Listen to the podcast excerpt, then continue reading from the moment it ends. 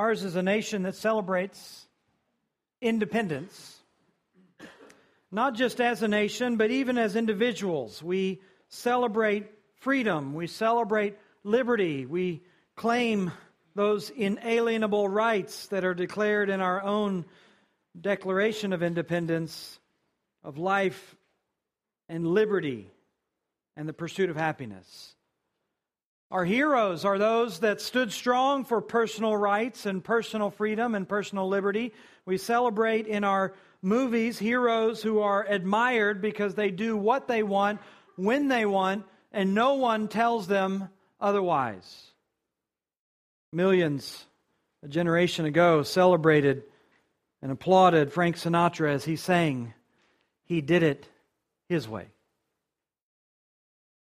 These are the things that really drive our culture. These are the things that drive a lot of people day in and day out. This notion of individual freedom and individual rights, this perception that if your freedom is violated, you can take on not only the whole nation, but the whole world in order to guard those kinds of rights.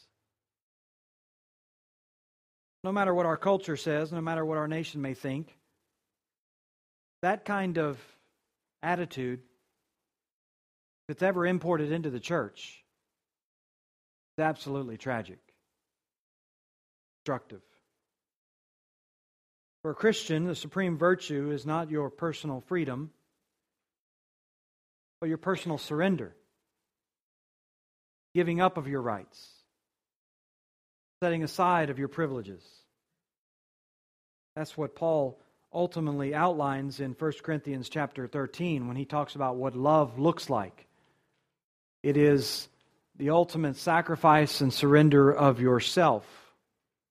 And even here in 1 Corinthians chapter 9, in fact, in chapters 8, 9, and 10, it's an extended discussion, really an extended challenge to this congregation and to, you, and to you and I to lay down our rights as well.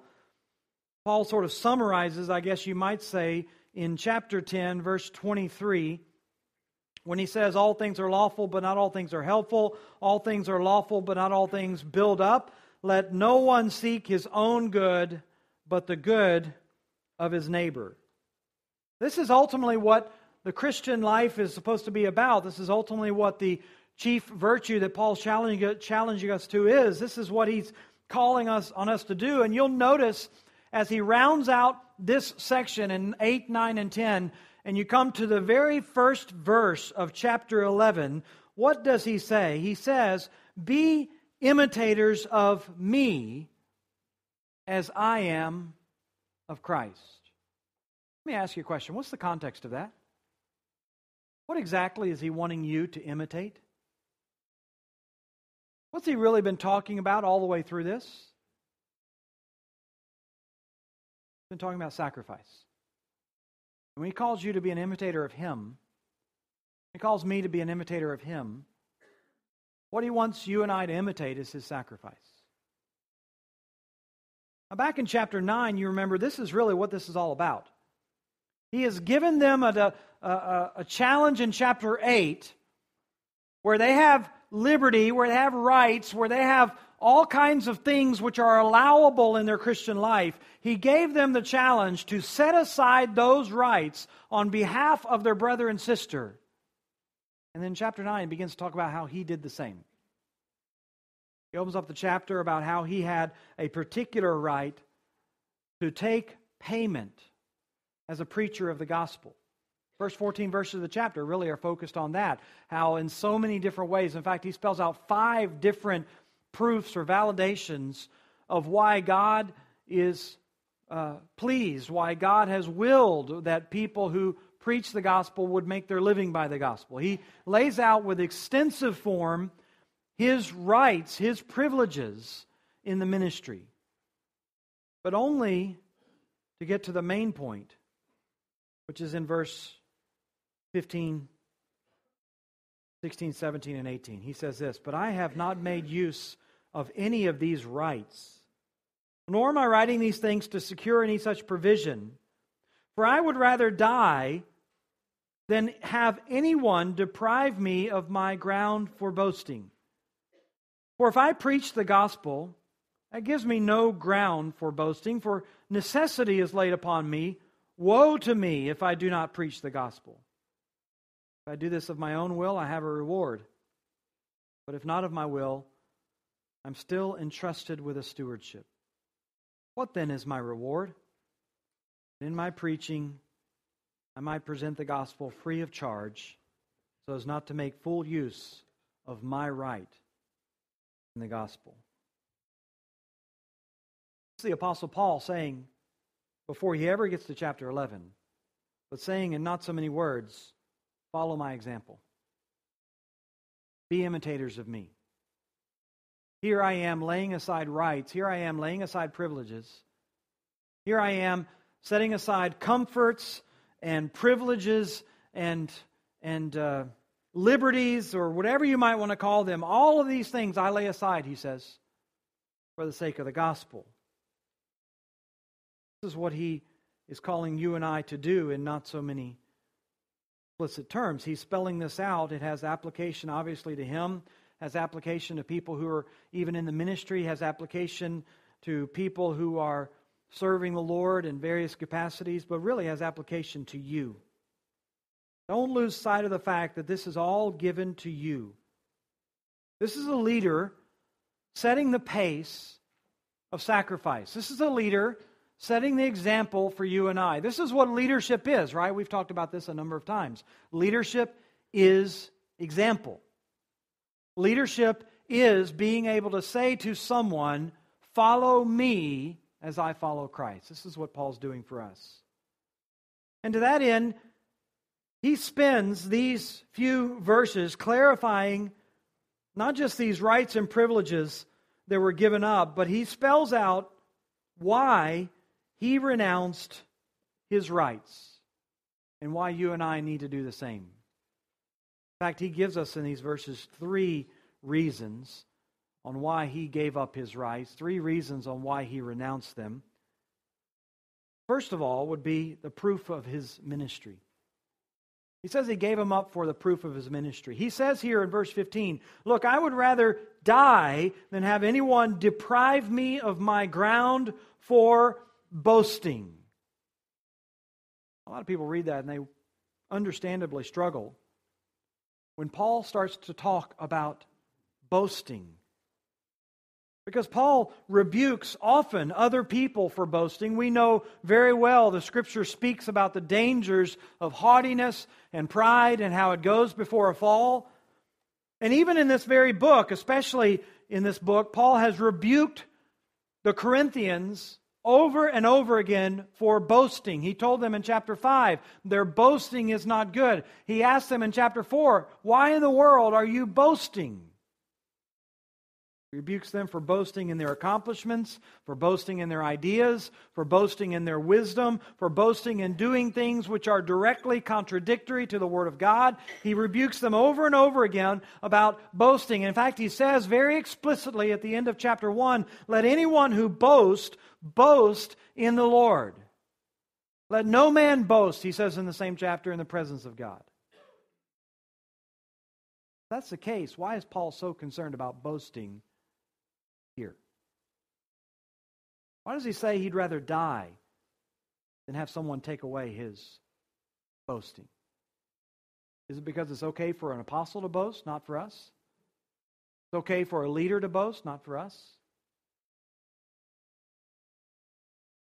It's important to understand what he means here, and I think to get the context, we should turn over to 2 Corinthians chapter 11 because it really fills in the background for us. 2 Corinthians 11:30. What Paul says.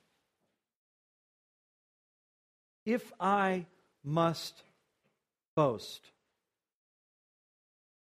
I will boast of the things that show my weakness. This is what Paul boasted about. And not just here, but everywhere. If you ever see Paul boasting, if you ever see Paul speaking of something that would he would draw attention to, this is what he drew attention to. He drew attention to his weaknesses. He even goes on in chapter 12 of 2 Corinthians to talk about how while he had reasons in a human standpoint to boast, while he had things that he could draw attention to, he wouldn't do that. Instead, he will boast, he says in chapter 5, on the things which highlight his weaknesses. In other words, Paul characteristically boasted in things that other people would look down upon. Romans 15, 17. In Christ Jesus, then, I have reason to be proud, to boast of my work for God, for I have not ventured to speak of anything except what Christ has accomplished through me. So, in other words, we frame this in our minds and we understand that when Paul talks about boasting, he habitually, he characteristically talks about boasting in things which God has done in light of his weaknesses. Paul's boasting, his magnifying, his drawing attention, his, his glorying, if anything, was always glorying in his own power of God might rest upon him. So when Paul speaks about his boast, even in going financial support, he's speaking of something which appeared to be a weakness to other people. It was especially in this culture, in Corinthian culture, where people idolized rhetoricians, they idolized philosophers, they prided themselves in rhetoric and their perfection in it. It was all about electrify, electrifying a crowd, it was all about making a spectacle, it was all about drawing accolades because of your rhetorical flourish, making a name for yourself. Paul's life cut against all of that which they believed to be great in a teacher. You remember in 1 Corinthians chapter 2, he says, I was with you in weakness and in fear and in much trembling, and my speech and my message were not in words of wisdom, persuasive words of wisdom, he says so that their the power or their faith would not rest upon men but upon God, the wisdom and the power of God. His speaking was unimpressive. Fact, that's what they'll go on to say in 2 Corinthians 10:10. His letters are weighty and strong, but his personal presence is unimpressive and his speech is contemptible. It's difficult to listen to this guy. Greek culture not only prided itself on its rhetorical flourish, but even it measured itself or it measured its teachers, the importance of the teachers, based on the fee that they could demand. I mean, these guys, they were all about the kind of patrons that they could accumulate around themselves, the kind of pay that they could get for themselves, the kind of uh, luxurious homes that would take them in because of their name and their reputation.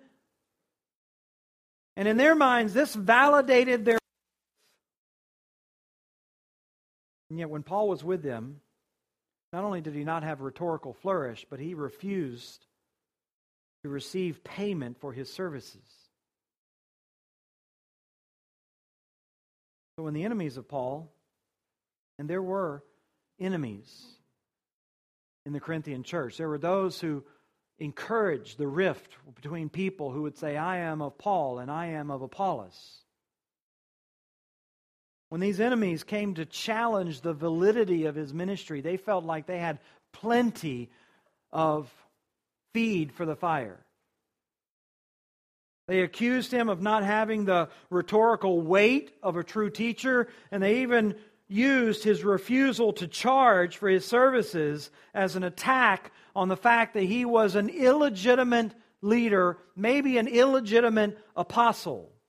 In fact, if you're still there in 2 Corinthians 11, you look a little bit earlier in chapter 11 to verse 7, and this is what Paul says. Notice the way he uses boasting in this passage.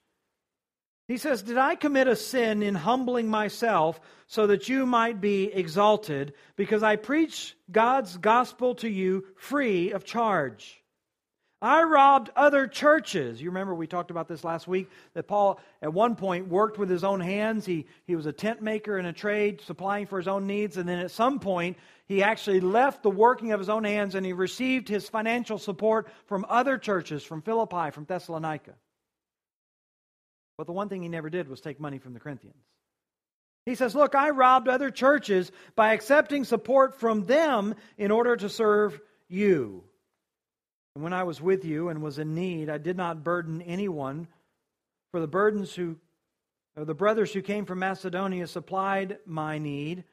So I refrained and will refrain from burdening you in any way, as the truth of Christ is in me. This boasting of mine will not be silenced in the regions of Achaia. And why? Because I do not love you. God knows I do. But what I do, I will continue to do. Why? In order to undermine the claim of those who would like to claim in their boasting, in, in, excuse me, in their boasted mission, they work on the same terms as we do. What's he talking about? What is this, what's this boasting all about then? Well, very simply, this is Paul's boast. This is his reason for doing this. It is the proof of his ministry. This is the validation of his ministry.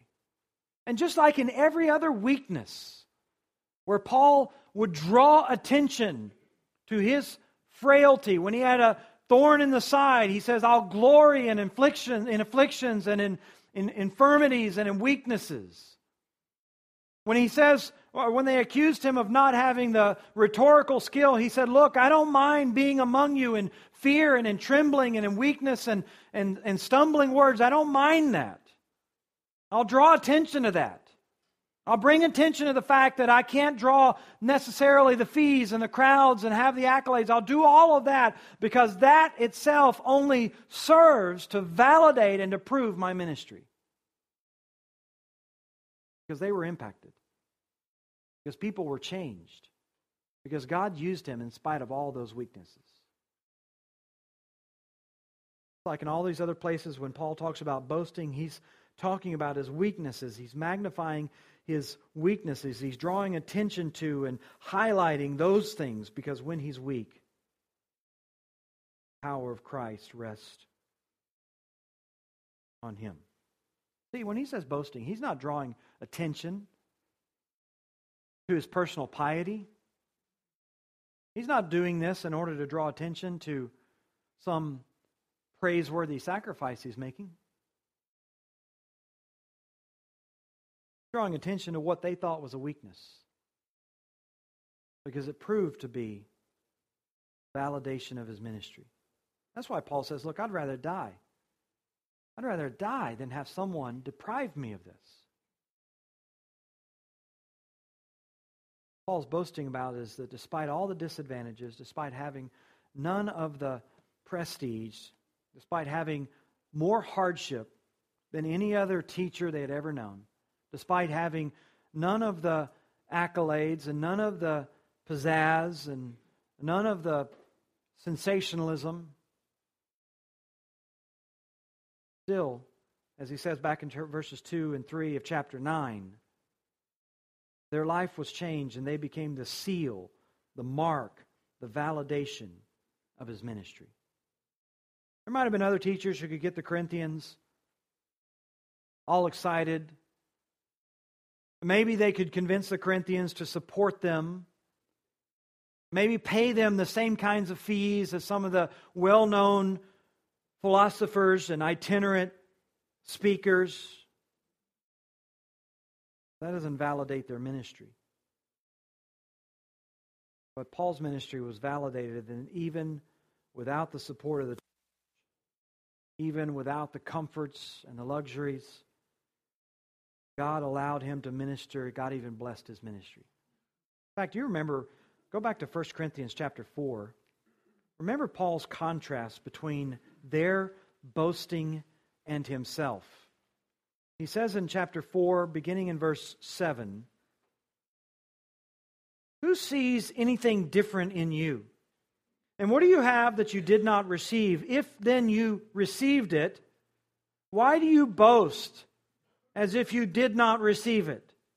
Already you have all you want. Already you've become rich. Without us, you've become kings. And would that you did reign, so that we might share the rule with you. For I think God has exhibited us apostles as last of all, like men sentenced to death, because we've become a spectacle to the world, to angels, and to men. We're fools for Christ's sake, but you are wise in Christ. We're weak, but you are strong. You're held in honor, but we in disrepute. To the present hour, we hunger and thirst, and we're poorly dressed and buffeted and homeless. We labor, working with our own hands. When we're reviled, we bless. When persecuted, we endure. When slandered, we entreat. We have become and still are like the scum of the world, the refuse of all things. Paul says, "This is this. You want, you want to have your boast? This is our boast. We're hungry. We're thirsty. The scum of the world." See, a lot of people, not just in ministry, there's certainly too many of those who try to fill the pulpit with this attitude, but there's a lot of people who are even in the church, and they are thinking and they are, they are imagining that the validation of God's work on them, the validation of their ministry, is that they get some sort of name for themselves, that they get some sort of recognition, that they get some sort of prestige, that they get some sort of position. And this is the way so many people approach ministry. This is the way so many people approach church. I mean, they come to the church and they'll think, you know, what has this church got for me? It's not Paul's approach. It wasn't about prestige, it wasn't about position, it wasn't about name.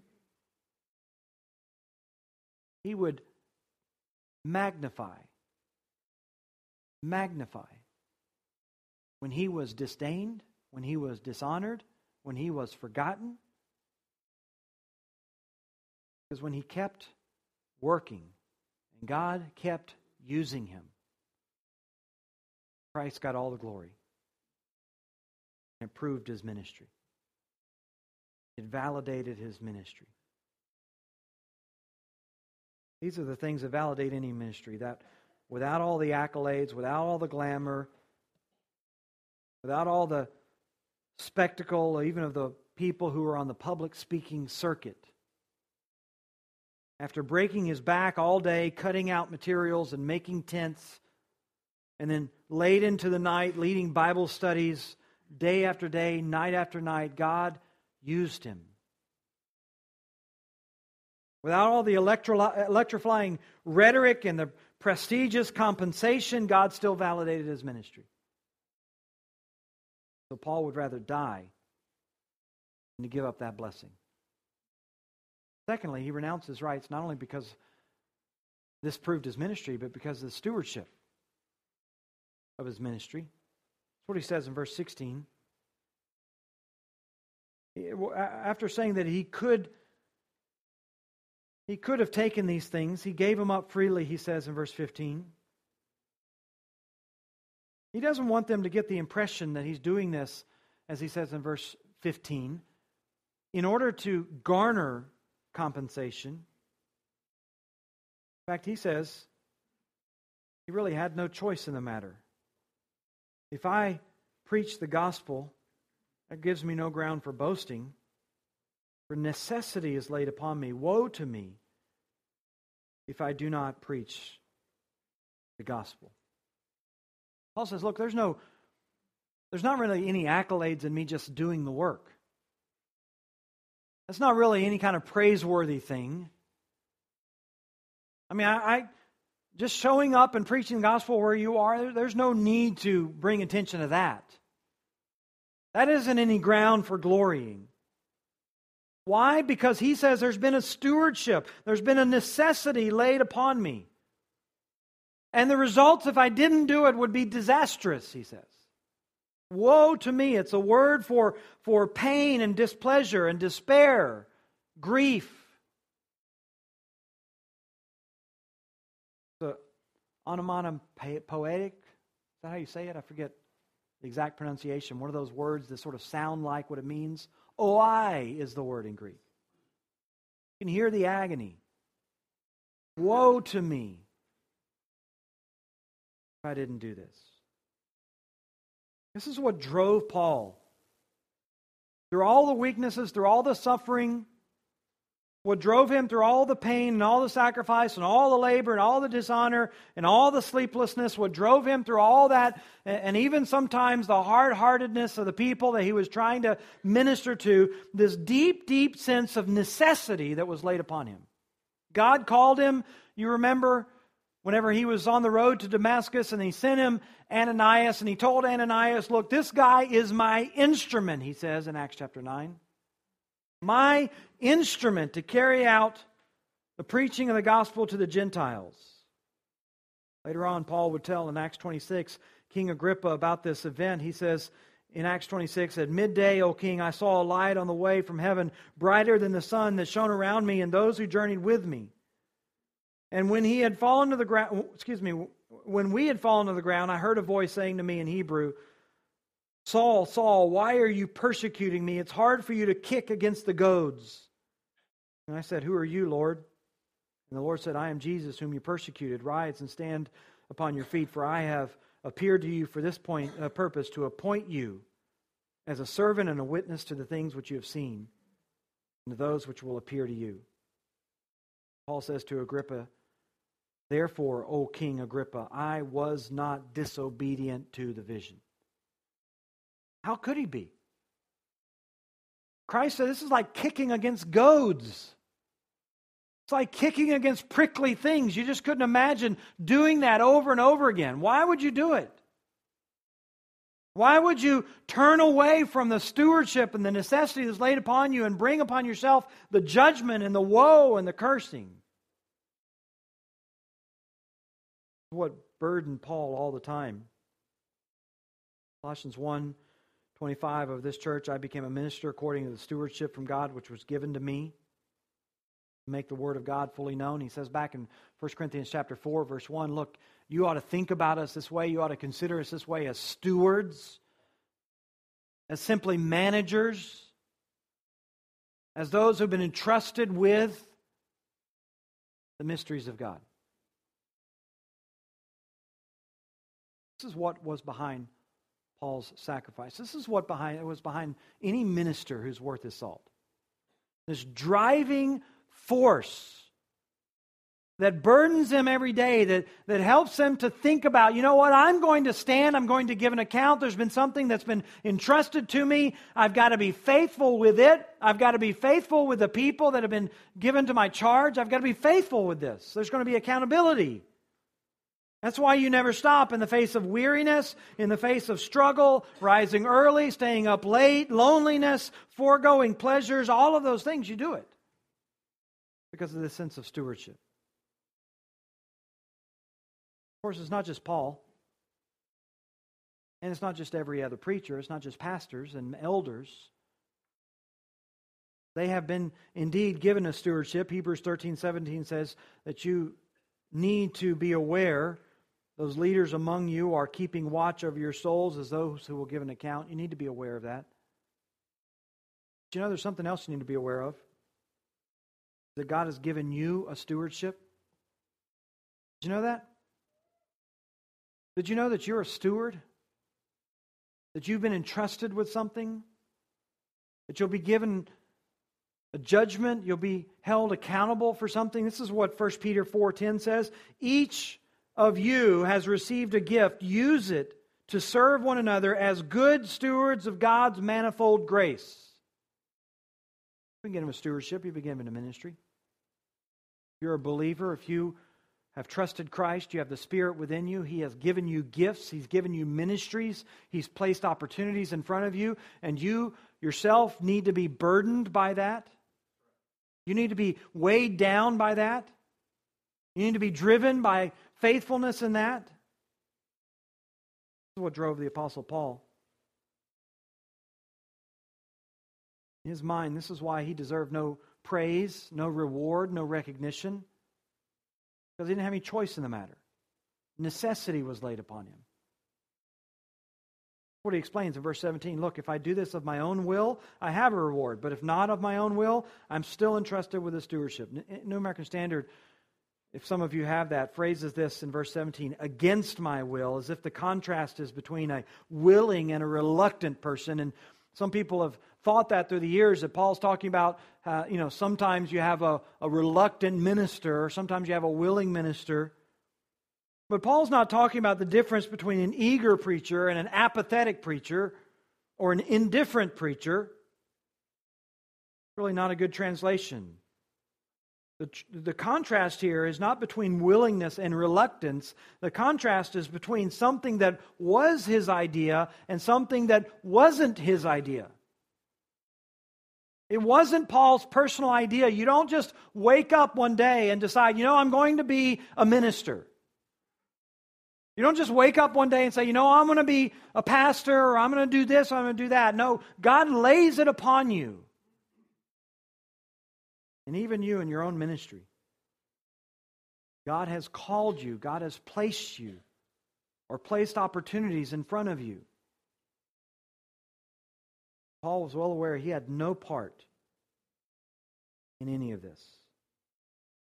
And so, since it wasn't his choice to serve Christ, consequently, he didn't expect any grand reward. Fact, if you look over, this is Paul just sort of playing out the teaching of our Savior, Luke 17.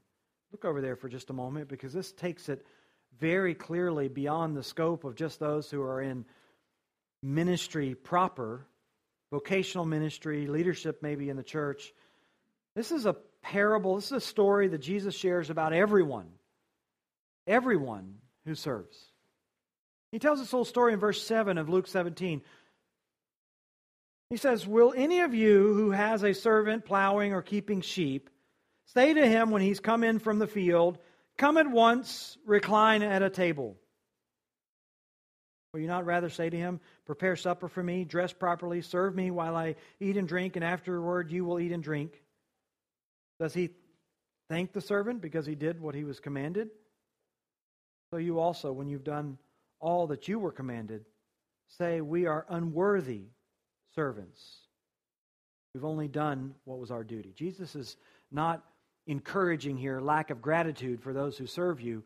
What he's telling you is that, look, when you have done, simply done, what is expected of you, where's the room for boasting?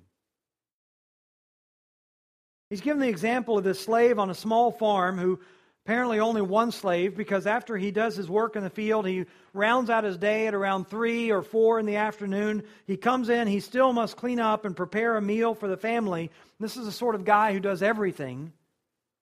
And when he's done everything in the field, the master doesn't say at the end of the day, Wow, I mean, you've really done well. Why don't you sit here and take a load off and uh, I'll make you some dinner? It's not the way it works not going to do that any more than your boss is going to come to you halfway through the day and say, Man, you've worked hard the first three hours of the day. Why don't you cut out of here? It's not going to happen, right? Why? Because there's an expectation that you will fulfill your duties, that you will do your whole day of work. How these ancient farms in Israel would work, and the slave understood that. And after he finished his work in the field, he hadn't gotten done until he had gotten the meal ready for the family. So he understood that his owner was not asking more than what was simply expected of his job. No need to show this guy any special favor if he's simply doing what's expected of him.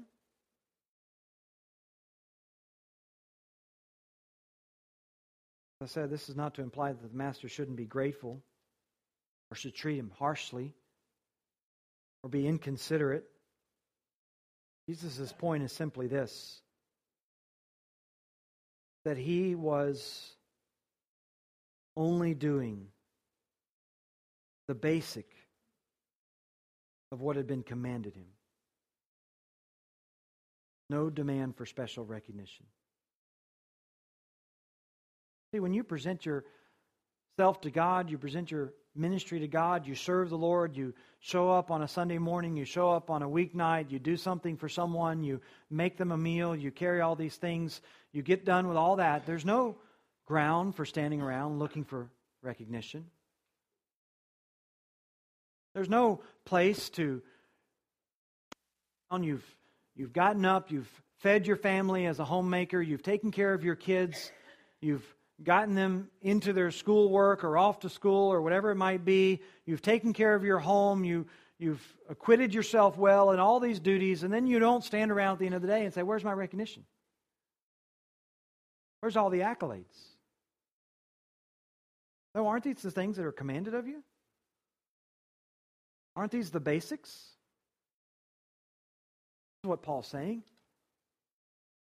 Look, there's no need for there's no need for accolades. There's no need for boasting. I'm just doing what has been laid upon me by someone else. Some mandate that has been given to me to, to serve and to preach and to do all the things that God has given me to do. I'm simply doing that. There's no ground for boasting. Remember what he said back in chapter 3? What is Apollos? What are Paul? They are simply slaves through whom you believed, as the Lord gave opportunity to each one. I planted, Apollos watered, but God caused the growth, so that neither the one who plants nor the one who waters is anything, but God who causes the growth. Listen, never do the humble suppose that God or anyone else is somehow indebted to them for their acts of service. Because they know and they understand that God is the one who's actually doing the working through them. Laying down yourself for others, laying down yourself for your spouse and for your children, laying down yourself and laying aside your rights to forgive freely, laying down yourself to call others back to faithfulness, all the things that God commands you in your Christian life. God does all the work through you, so where's the boasting? This is Paul. This is why he laid aside his rights. This is why he didn't make any demands. This is why he didn't stand around and expect some sort of prestige. These are the reasons. Because the stewardship had been given to him. And then, thirdly, mentions the reward. This is sort of the final reason why he did it. This is great. Listen to what he says in verse 18. What then is my reward? That in my preaching I may present the gospel free of charge, so as to not, not make any right, any use of my right in the gospel. So, what is his reward?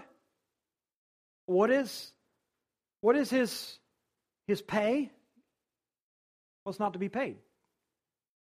What is his reward? He doesn't get to make full use of his rights. His reward, in other words, is to lose. His reward is that he gets to give everything up. See what he's saying there? What's my reward? that I get to set aside my rights.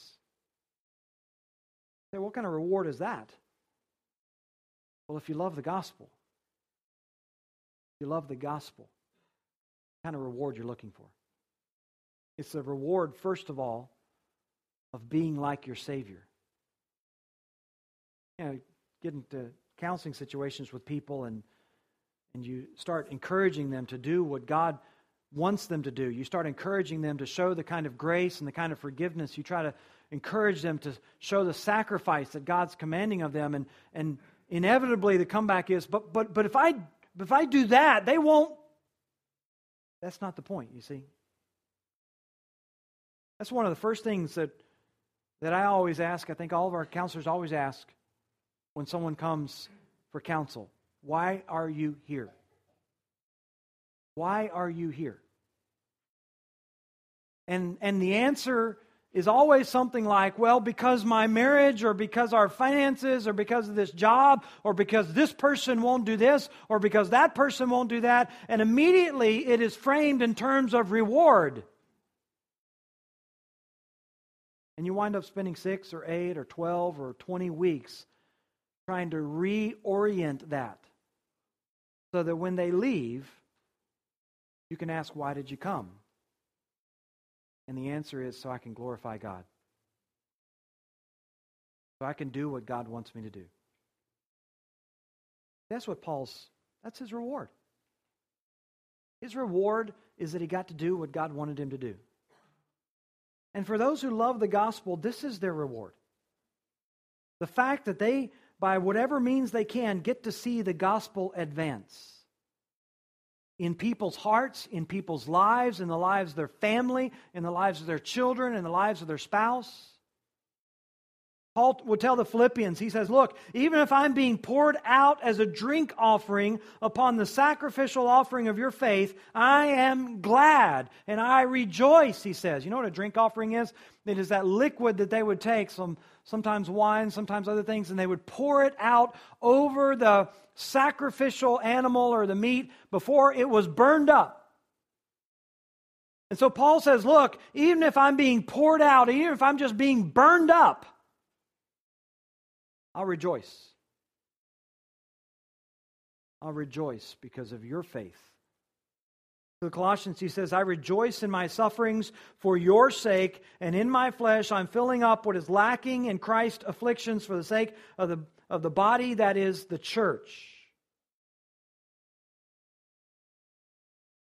says in another place, For this reason, brothers, in all of our distress, affliction, we have been comforted about you through your faith. For what thanksgiving can we return to God for you, for all the joy that we feel for your sake before our God? Paul says, Look, in my distress, in my suffering, in my sacrifice, this is my joy. You are growing. You are rejoicing in the Lord. This is a delight of anyone who has a proper understanding of the gospel and a proper understanding of their rights. This is a delight of every mom who understands what they're about with their children. This is a delight of every husband who understands what they're about with their family. The fact that they get to sit back and they get to watch people rejoicing in God and in His goodness.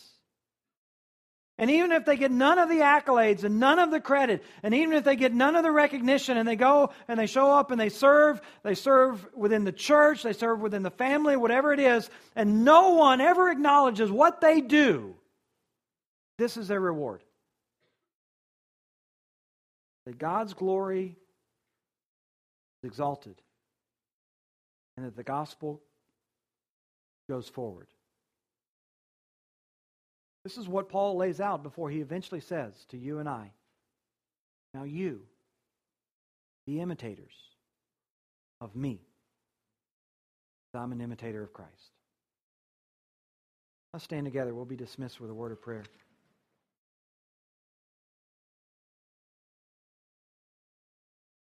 Father, we're grateful for this reminder from the great apostle today, the great leader, a great example for us. We pray that you would help us to be those who are so ready to renounce our own rights, our own liberties, our own privileges and delights, so that we can take the delight seeing a brother and sister built up in you, and seeing them glory in you, seeing the gospel advance. Make us a church filled with these kinds ministers.